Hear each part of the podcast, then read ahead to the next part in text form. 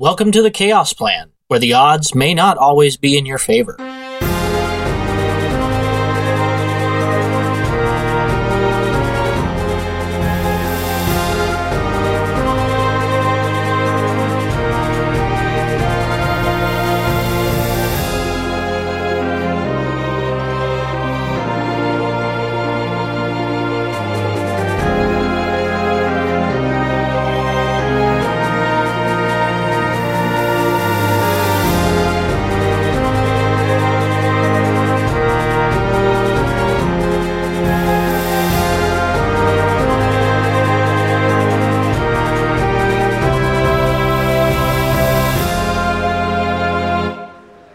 Thank you once again for joining us for another episode of the Chaos Plan.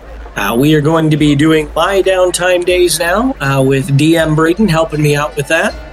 Uh, currently, I sound like a frog, uh, getting over a bit of a head cold, so I apologize for that. But hopefully, uh, I'll be able to make it through this episode without too much coughing and hacking.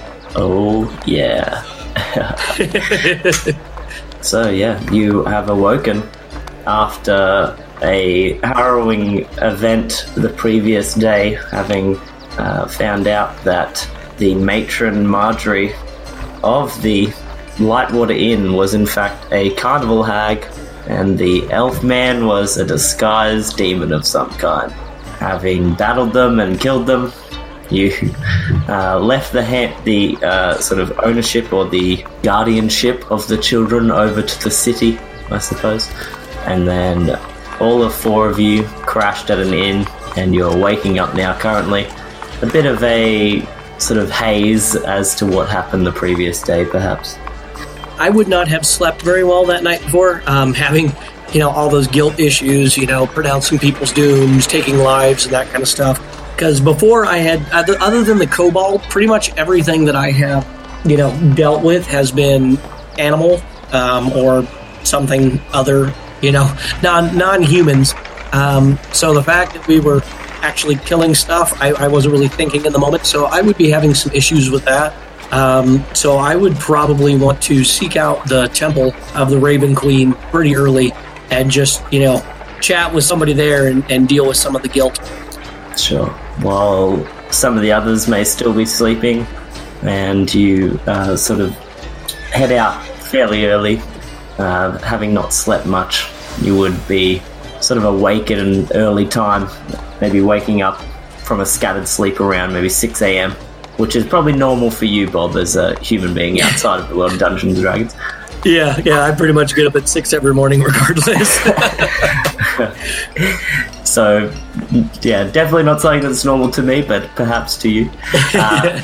Uh, you head your way across town into the Temple District, eventually finding the uh, cellar doors that open up leading down to the staircase, and make your way into the Temple of the Raven Queen. There, uh, within the temple, it's fairly early, so there's definitely not that many people around, but uh, sort of not one that is unfamiliar with darkness or times of night.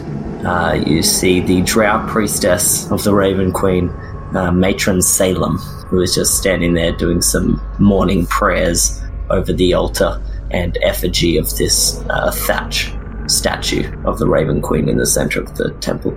Okay, yeah, I would, uh, uh, you know, wait for her to get what get done whatever she was doing. And as soon as I feel I can interrupt or whatever, get her attention, I would, um, and say that I'm I'm in need of some counsel or some some time here at the altar. I'm having difficulty rationalizing, you know, the slaughtering of people and the pronouncing of doom and all of these powers that have been given to me. You know, I'm, I'm having a hard time with that being, I'm not somebody that has had to deal with that before. So I would like to spend some time, you know, at the altar here and commune. Of course, yeah. She motions for you to kneel down next to her as uh, you begin telling her this she sort of nods patiently, listening to uh, all of your uh, worries and uh, concerns that you've had over the past few days. And she she uh, sort of thinks about her words before she says them. She says, uh, "Some people are not long for this world, and it is the natural cycle of death that takes them to the afterlife. But then there are those that walk outside of death, like the being that you are describing to me. And bringing death to them and sending them back to the outer planes is the best circumstance. It may be hard to realize that what you've done is perhaps for the best, but taking lives and issuing out death and doom is a tough thing to get acquainted to, undoubtedly. She sort of puts a palm on the center of your back and sort of gives you a warm look. Okay, yeah, I would I would take her words to heart and I would probably just sit there in contemplation and meditation until somewhere close to noontime and just, you know, commune and explore these powers and and try and really rationalize and internalize. And I, have been playing around with the mask a little bit, you know. Um, and so when I really want to disassociate, um, like what the Harlequin says in the class stuff, um, I would be wearing the mask. But when I want to be Bob and I want to, to deal with all of this as a person, I would take the mask off. So right now, I would not be wearing the mask. I would be dealing with this as Bob, as opposed to as you know Bob from Earth, as opposed to um, Bob from from this you know Bob the Warlock. So I would yeah. be you know I would not have the mask on. And like I said, I'd stay there until probably noonish, and then um, thank the temple, and uh, I would drop um, let's see, I don't have much for them. I would probably drop um, five silver pieces at the altar as an offering and uh, go from there. And should then, you know, head out. Should thank you and um, say, uh, remember, the choice of life and death is often in your own hands, and bringing death to those that live outside its borders is something that is to be proud of. I would I would nod in the my eyes would be a little bit watery, and I'd put my mask on as I go back up the stairs. Uh, and I'm definitely going to be looking for those guys at the uh, Ale Father's Temple to uh, help wash away some of this. hey, dude, want some drink? I, I, would, I would uh, definitely uh, nod my head emphatically and uh, approach the Ale Father's house to have a, a quick, quick carby lunch before finding some real food. Oh yeah, there's like a probably like twenty to thirty people passed out on the steps as you're going up, but all of the clerics of the Ale Father have like you know uh, bandanas on or like pairs of underwear thrown around their head, and they're always like, "Whoa, man! Welcome to That's the temple." That's fantastic. yeah, I would I would uh, go up to whoever is offering out the holy ale and uh, have a mug. Um, you know, throw it back and then uh, hand it to them in thanks uh, with a silver piece with it, and uh, go from there. And then head out um, to the rest of the city to uh, work on the Tinkers Guild stuff because I think I put that off for too long. Sure. As you're making your way towards the Tinkers Guild, walking through the streets, you see a couple of homeless people sitting down along the edges.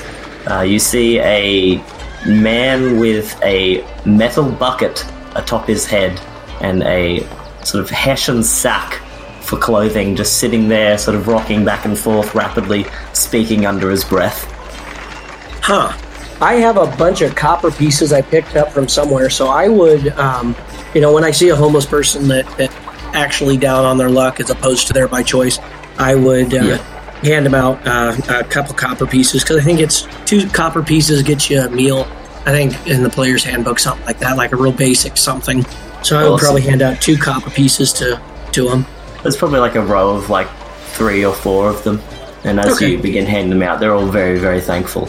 Uh, the last one, as you put the money down towards him, uh, he sort of lifts his bucket up off his head and looks at you. His eyes sort of glazed white completely, and he kind of grasps for your hand, shaking violently as he says. Uh, once the sky is coloured bright, the false prophet shall mark a vicious war and the rise of a new evil.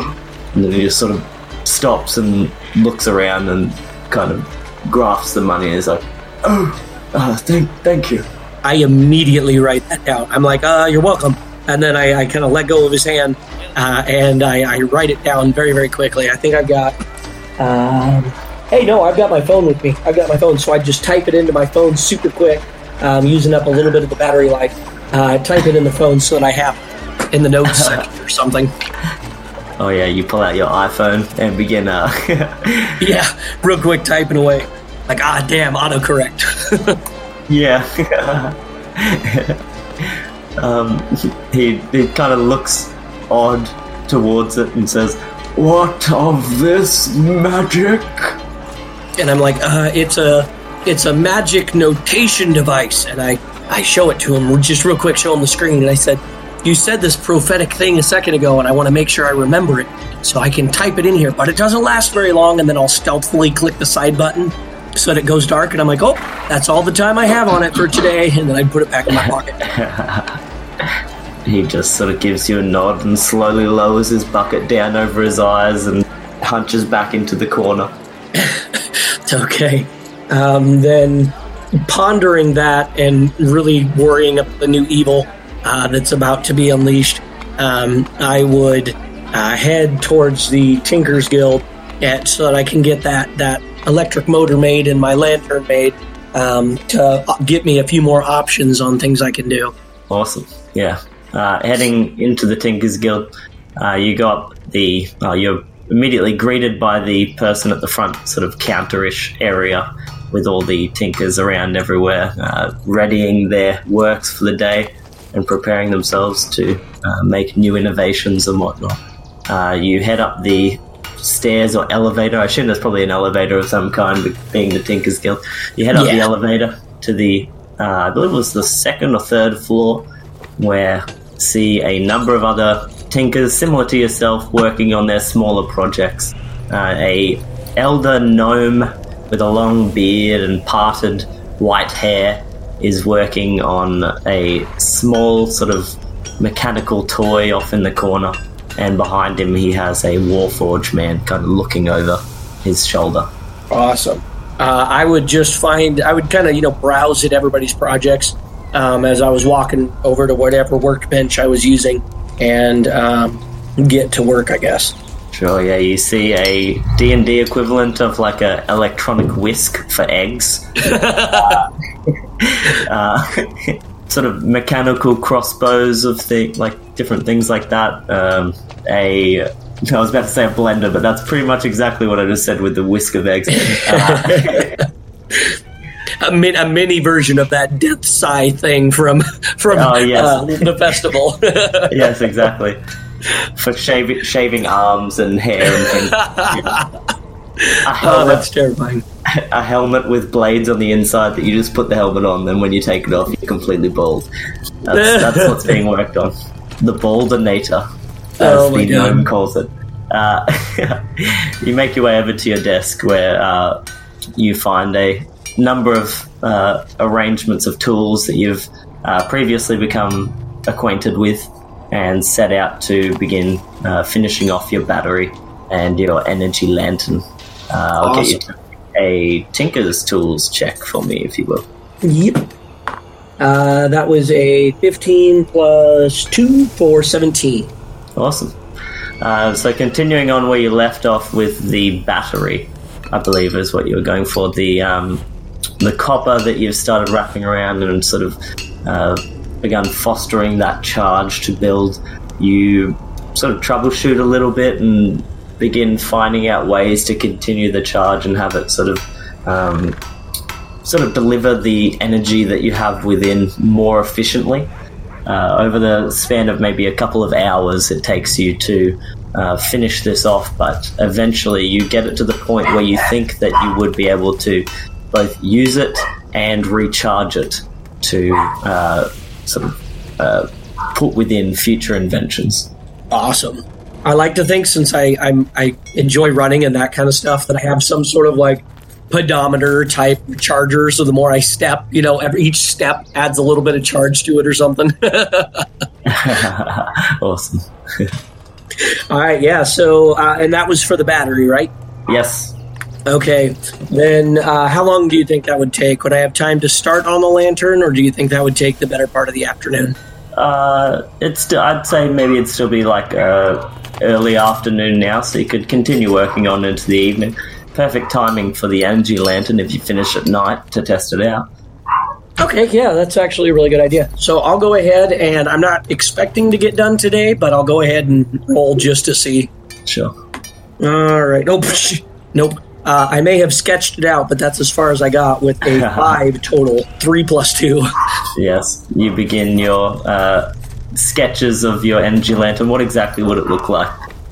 I'm going with the um, like like very classic type camping lantern with the uh, you know top to it with the handle, but I want to be able to like dim it, you know. So I've got like the hood on the front of it, so it's it's Yeah. very yeah very very uh, D and D hooded lantern style, but but it's got that convenient little handle on the front of it.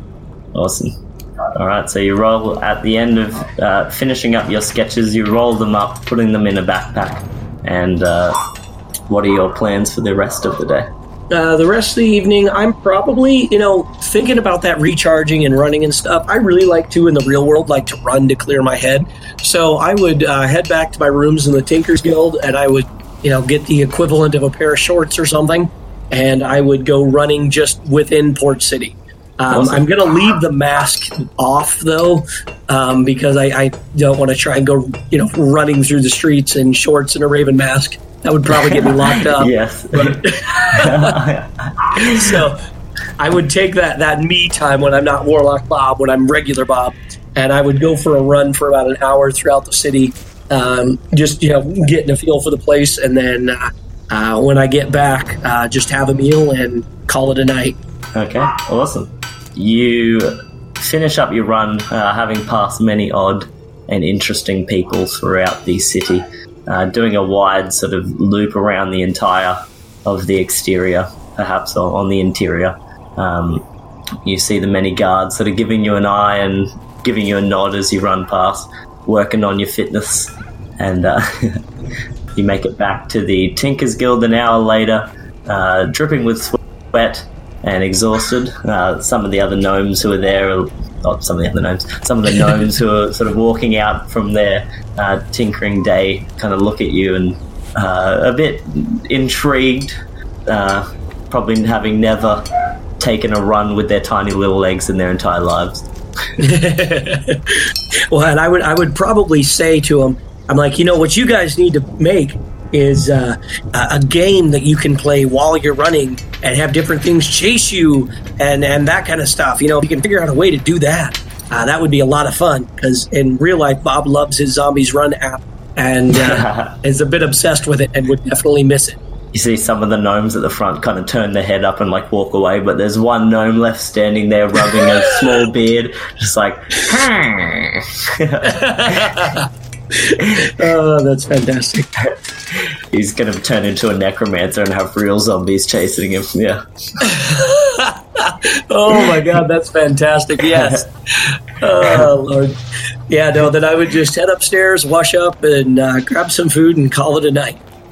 All right. The evening's rest comes to you a little easier, perhaps, than the previous. Uh, you have more dreams of ravens flying upon a darkened horizon, with this dark citadel sitting atop a, a rocky crag, and eventually you wake up in the morning, uh, feeling rather fresh and having a feeling that perhaps your sleep was influenced a little. Mm, yeah, just Yeah. influenced a little, not maybe put put at ease, perhaps with your uh, previous dealings. Yeah, I would be a little bit worried about that, but I wouldn't concern myself too much. A good night's sleep is a good night's sleep, regardless of the influence, you know? Um, I would, first thing in the morning, before doing anything else, because this would be technically we would be breaking right now uh, and, you know, running the game with Cherno uh, on the 19th um, and then on the 20th. But I would do first thing upon waking, uh, or maybe the last thing before I go to sleep last night, one of the two. You gave me that Raven Queen quill that I could, you know, write something down to the Raven Queen and possibly get a response. Um, yes. I would write down with that quill the prophetic deal that the guy said about the new evil coming, uh, and I would write that down um, on a piece of parchment and say, uh, "Some," I said, I would say, uh, "A person told me this while I was walking through the street. Does it mean anything to you?" Uh, and I would do that either like last thing before I go to sleep or first thing upon waking. Okay, just roll a d20. Oh God! First natural one of the night. Um, uh, you write it in the book before you head to sleep, and as you awaken, you turn back the pages looking to the text that you wrote. And uh, the text is still there, but there doesn't seem to be any response. oh well, I'll come back and check it later on. Okay. All right, yeah. Then uh, we'll skip 19th and 20th, and then this would be morning of the 21st. All right. So then, yeah, 21st of planting. Um, upon waking up, I'd grab a quick meal, and then my only real objective for the day would be to finish the lantern because I obviously didn't have time the last two days to do it. So, heading up, finishing your meal, and heading straight into the workshop. You were among the first in there, and you get immediately to work. I'll get you to make another Tinker's Tool check, but you can do so with advantage. Oh, thank goodness. Last thing I need is another nat one. Oh, good thing, too, because that was five, and that was a 13 plus two for 15. All right. So, uh, spending the majority of the day sort of tinkering and working on this, you begin attaching small little flaps to the front of the lantern, get the basic sort of structure down, and towards the end, you finally, slowly and meticulously, begin putting the power charge and battery that you have created into this object. You feel a sudden spark shoot through your fingers as you place the battery in it.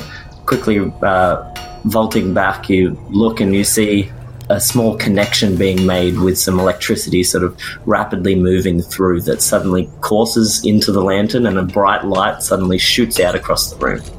Yay! I would, of course, because I'm that kind of a guy. Whenever I test a flashlight, I make sure that I'm pointing it in my eyes before I test it. So, uh, yeah, I would definitely look directly into the beam of light and then blink my eyes several times, realizing that was stupid, and uh, uh, go from there, you know, jumping with joy. Awesome, yeah. Uh, I'd say it's probably mid late afternoon, so the uh, sky is beginning to darken. But as you're holding it out, everyone's pretty amazed, looking around you. Uh, it's definitely bright, very very bright. Uh, I believe if you wanted to try and overcharge it, you could attempt to blind the whole room. I probably could, but I think in a room full of this many other deadly inventions, like the Baldinator, everybody Oh. being uh, blind Yes. would not be a good idea. Everyone's vision glazes over, and when they when they get their vision back, everyone's got no hair. How the hell did that happen? I don't know. oh god, that'd be funny. All right, yeah, no. Then uh, since that took most of the day, I would just uh, once again, I, I honestly like this idea that I have to charge this thing by walking and running around. So I would definitely run this the batteries completely out on this energy lantern, and then need to go take a run. So then I would uh, go for a run and uh, grab a bite to eat. Uh, same same routine as last time. All right. As you are running, I'll get you to roll a d20 for me. All right, a five. I am rolling low today. So you see a very, very tall. Uh, I wonder. Oh, you'd know this being Bob. Uh, a very, very tall, probably like close to eight foot tall, uh, furbolg man who is just sort of looking through a book as he's walking in front of you. You're kind of running or walking on the same direction as he is. While he's walking, you're running, and you watch as he's flipping through this uh, this book. It's sort of bound and looks like a gilded tome almost. His sort of head uh, retracts backward a bit as he lets the tome go flying, and it kind of like uh, falls down onto the ground and flips open, and some of the pages begin like rifling through on their own. really weird. I would, yeah, upon seeing it fall, I'd be like, oh, well, you, you okay? You need some help? And I'd slow down, you know, to get kind of close to him. I wouldn't touch the book, but I would definitely see what's going on. He's like, Oh, I don't know exactly what's going on here. I I was just looking through my spells for tomorrow and I something appears to be in my book. Something is in your book? It was like the ink began like dripping off the pages or something. I'm really new to this magic stuff. Uh, is this meant to happen? I'm very new to magic, period, but I'm not sure. Uh, can I roll an intelligence check and see if I remember anything like that? Sure, give us an arcana check. Uh, oh my god. With a whole plus zero, that is a three. Oh wow, These yeah. dice, I'm retiring this dice. This d20 is going away. Uh, you do not know of anything of such a thing. Thinking back over all the games you DM'd in the real world, you're not sure whether you used anything like this or you saw anything like this in the uh, player's handbook or the monster manual, as per se. Yeah, I'm, I'm racking my brain in real life. I honestly can't think of anything off the top of my head. You watch the pages continue flipping, and you see some of those sort of little blobs of ink begin lifting out of the words and like traveling down the central uh, center sort of seam of the book, and then like pooling into like this small little uh, sort of oozy thing at the base of the book itself. Crazy. Okay, um, and I'm I'm completely unarmored right now, having been running it, like I said, just a pair of shorts. But I would uh, summon my glaive um, and call my raven to me. I'm sure it wouldn't be too far away. But I would summon my glaive in one hand and um, my raven and uh, just kind of be wary. I would probably try to actually shut the book with my glaive. You know, kind of get the blade underneath of it and flip it closed. Oh yeah. Nothing says nothing says battle ready like a pair of shorts and a glaive. exactly. uh, the Furbolg man is just like, Whoa, wait a minute. whoa, what's going on here? And uh, as you step up towards it, so as you lean down towards the strange little ink oozy thing, uh, you watch as passing through its blackish uh, liquid exterior are these four almost darts of arcane energy that immediately fly up and are over around you into the night sky, and then two of them pierce into you and two into your friend. Ugh. As magic missile, you take five points of force damage, and uh, the other guy falls unconscious on the ground. Oh, good roll initiative for me. All right. Uh, that is an 18 plus 1, so 19. All right. Yeah, I'm having to review all my stuff because I don't have my Harlequin mask, so I don't. I can't use half of my spells. Oh, no. This will be fun. This will be fun. Uh, Prestidigitation. I've got one. uh, you're up first, my friend. all right. Um, I'm gonna go ahead and just squish the booger with my glaive. Okay. Uh, so that is um, where's my plus four? So then that would be a fifteen total. Uh, Yes, Eleven plus yes. four. All right, and I deal to it uh, four points of damage. Not not a whole lot, uh, but it is magical damage for what that what that counts. Okay, awesome. So as you strike down into it, uh, you see some of the ink within the pages of the book itself almost splatter, as if like a blood splatter had gone away. But the the words almost like suddenly the ink within the words like dissipates rapidly across the page and like splatters. And as I slam down, I'm like, "Damn you, Tom Riddle, and your a Horcrux."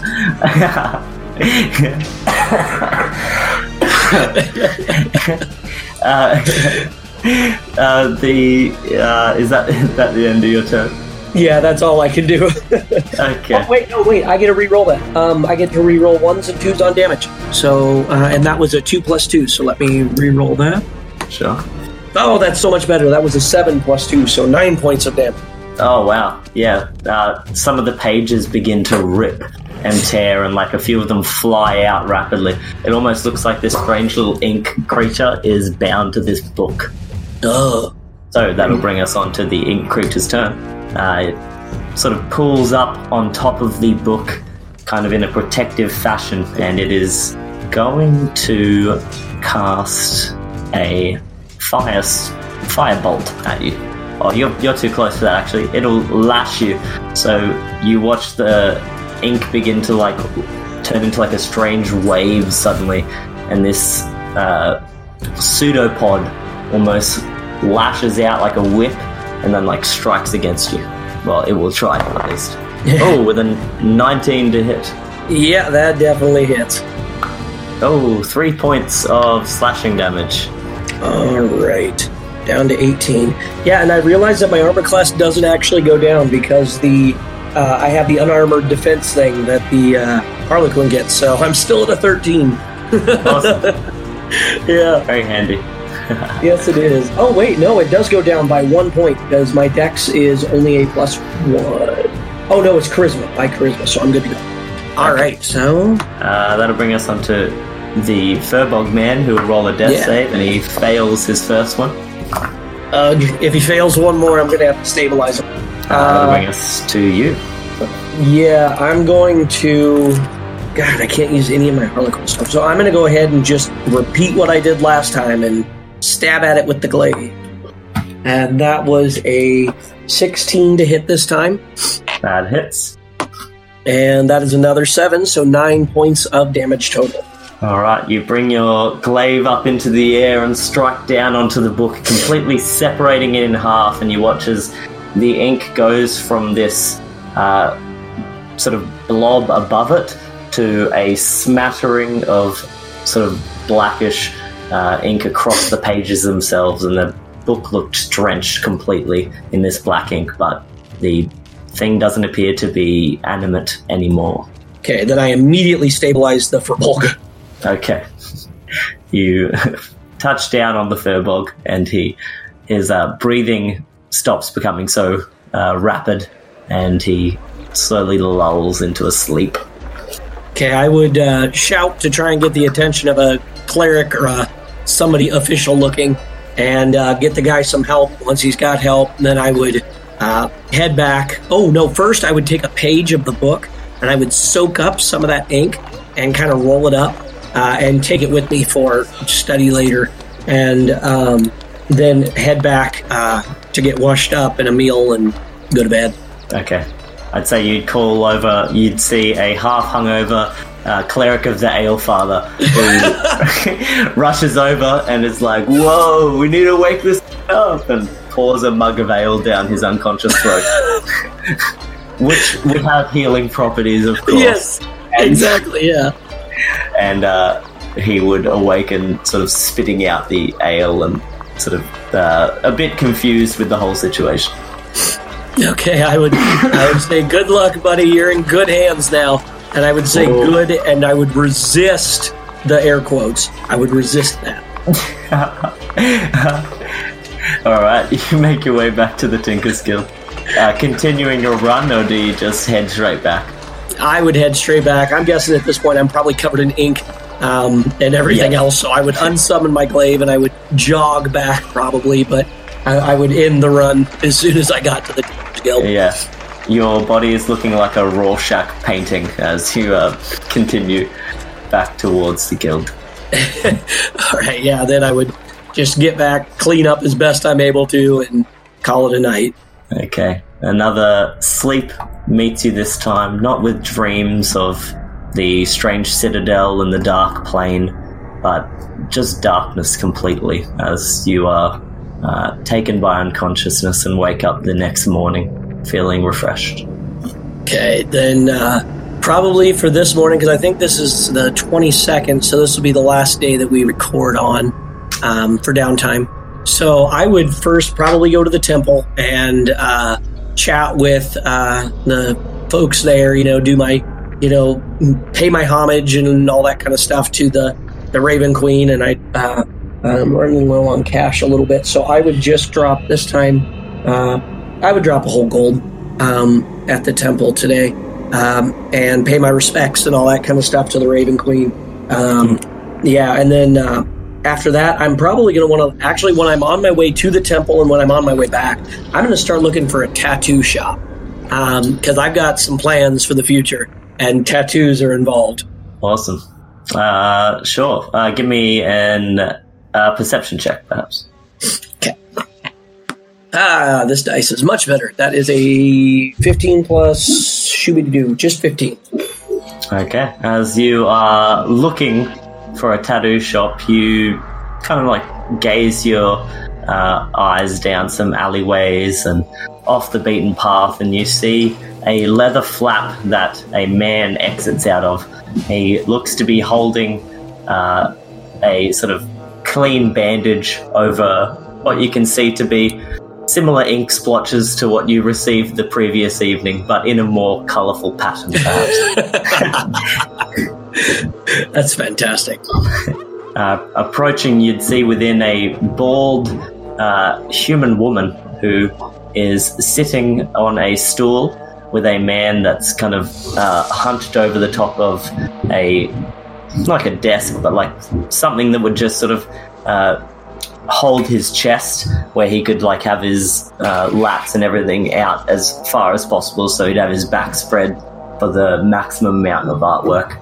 And she would be using the classic, uh, whatever the the stick, the Yeah. classic tattoo stick or sticking, I think it's called. Yeah, I think so. That is fantastic. I would uh, definitely be very appreciative of her technique and what she's doing and checking all this kind of stuff out. And I would wait till she gets done. No, I wouldn't like hover right there, but um, I'd wait till she gets done and uh, then I'd uh, approach her. So uh, another probably 45 minutes or so goes before uh, the tattoo is finished up, and she's made a elaborate dot work portrait of this uh, sort of brass bull charging into a field with a bunch of sort of knights on their cavalry, on their horses and whatnot. And uh, he is incredibly happy with it as he looks in a mirror and thanks her and then hands over some coin in a pouch and then uh, heads off into the street. She just kind of gives you a look and is like, Do you have an appointment for today or. Uh, I would say no, uh, I don't. I'm actually here to talk to you about another thing. Uh, I would show her the tattoos that I've got, and I'd say I, I can feel some sort of strange because I haven't actually used any of their abilities yet. Um, I would say I've got some strange, uh, like magic type feelings coming from these tattoos that I have, and uh, that's something that I'm very interested in. You know, exploring more and seeing what I can do with that. Uh, so I would love for you to, uh, you know, take a look at the tattoos that I've got, and if you are needing any kind of help uh, at all here at the shop, I would- I would love to help you out and learn some of your technique. Ah, yes, the old tattoo intern. yes, exactly. Well, I'm thinking later on, no spoilers. Uh, but I'm seriously, I, I love that tattoo alchemist, and that's that's one of the things that I'm looking at getting into at some point. Yeah, awesome. Uh, she would sort of give a nod, looking, kind of standing up and like lifting your sleeves up and looking at all your tattoos and inspecting anywhere you say, and says, uh, This is interesting work. What was the medium that was used to create this? I would say um, just standard tattoo ink, but uh, I came through a magic portal thing at some point, and I think it became infused with some sort of magic. It seems like I've been able to, when I'm running, run a lot faster without any more effort. And uh, the last potion that I drank uh, seems to have, you know, done a fantastic job, a lot better than what was expected. And I kind of have a sense of knowing. Oh no, wait, we got rid of that effect, didn't we? The unlocking doors. So um, I just I'm able to run a lot faster without getting tired. And when I do drink potions, they they seem to work a lot better than normal. Hmm. Warriors do come to me with their heritage, they believe their culture. They believe that the tattoos do give them power.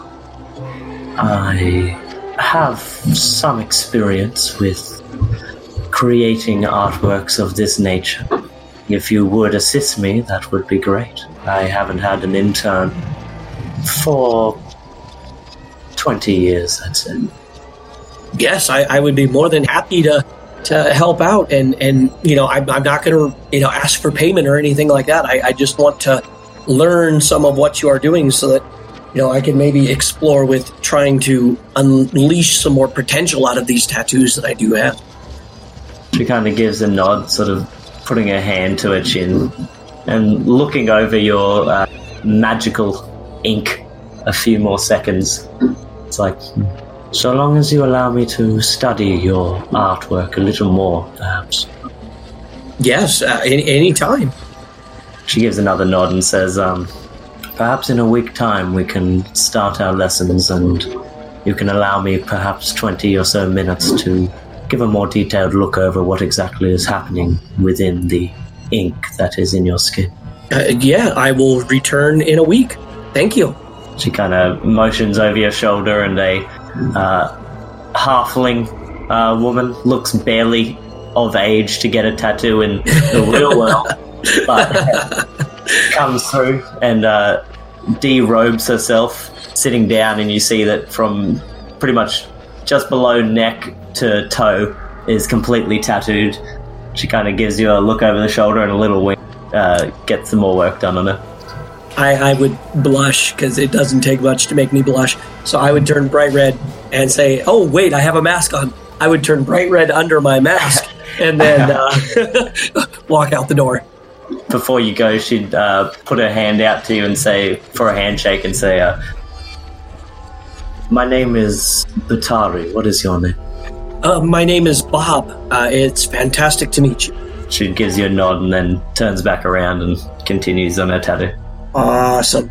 From there, uh, I said I'm going to do the one gold at the temple, and probably at that point, I'm going to start cracking down on getting the uh, guild stuff put together. So um, I probably would also feel bad about not getting my horse out for a while.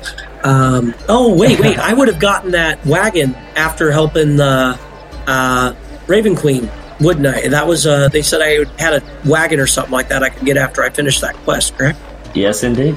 Awesome. Then, uh, having totally forgotten about that, I would go get my horse Epona and um, head over to the, the wagon, and I would spend the rest of the day getting it all cleaned up and fixed up and uh, ready to start petitioning members uh, the next day. I'm sure I probably would have already asked Cherno about it, but uh, I would petition to, to ask absolutely everybody else and make a royal pest of myself, um, trying to get folks into the adventuring guild. The uh, the wood that the wagon's made of is fairly dark. It looks like a not like dark like brown, but almost like a grayish color. It doesn't match anything that you know within like the natural world, anyhow. But it is a decently made card. It's not uh, huge by any means, but it definitely suits exactly what you're needing it for. Awesome. Yeah, since I have that bag of holding, I'm not super concerned about the space. But I would, uh, yeah, start getting it cleaned up and and uh, ready for use as a guild vehicle. So I would um, probably try to find some sort of white paint or something along those lines, and, and as carefully as I'm able to, uh, draw out the Adventuring Guild logo on the side of it with the words Adventuring Guild um, on the side of it. Trying to think of how you could misspell that somehow. Uh, and for, for Olman, oh, not Olman, for uh, Dandabin in the future. yeah, exactly. Uh, I'd say uh, sort of enough paint to coat the outside. It only costs you like two two uh, copper pieces. Oh, awesome. And I won't make you roll for the Adventuring Guild logo. You probably have had enough experience with the Adventuring Guild logo in real life to where you could sufficiently paint it on the exterior of something without much issue. Awesome. Yeah, I would say it definitely doesn't look super artistic by any means, but I figure once we get an actual artist to join the guild, I'll let them redo it. yeah. All right. Uh, yeah, and I would just spend, like I said, the rest of the day doing that. Um, I would get my horse out, take it for a gallop about, and then uh, just head back to the uh, Tinkers Guild later on, go for a run, and call it a night. That would be basically all I wanted to accomplish. Awesome. Take your horse Epona out for maybe perhaps a run with you. Ooh, that's a cool idea. Yeah, uh, holding on to the reins, uh, trotting. You know, it's barely clomping next to me as I uh, as I run. Oh, I would check on the book to see if uh, the Raven Queen ever responded. Okay. Uh, roll me another d20. I'm liking this D20 a lot more. That was a 14. Uh, you see a few splotches of ink, very small, as if someone had held a quill above and is just sort of uh, thinking upon the answer. But the ink has spilled and sort of dropped down a few watches across the page, but there is no answer currently. All right, I'll just leave the book there, still open, and uh, uh, call it a night and check it tomorrow um, upon waking. All right. All right. Well, then I think that's about it for this one. Next time we get together, we'll be doing uh, hopefully a group game then. Yeah, perfect. I can't wait. Yeah. Thank you very, very much, Braden, for running uh, through this with me, and uh, hopefully I won't sound as much like a frog tomorrow. Fingers crossed. yeah, exactly. Thank you very much, Braden. Thank you for listening to this episode of The Chaos Plan. If you would like to join the show and help support our podcast, please visit our Patreon page at patreon.com slash adventuringguild. And if you'd like to know more about the show, find our rules, downloads, maps, character sheets, etc., visit our website at www.theadventuringguild.com.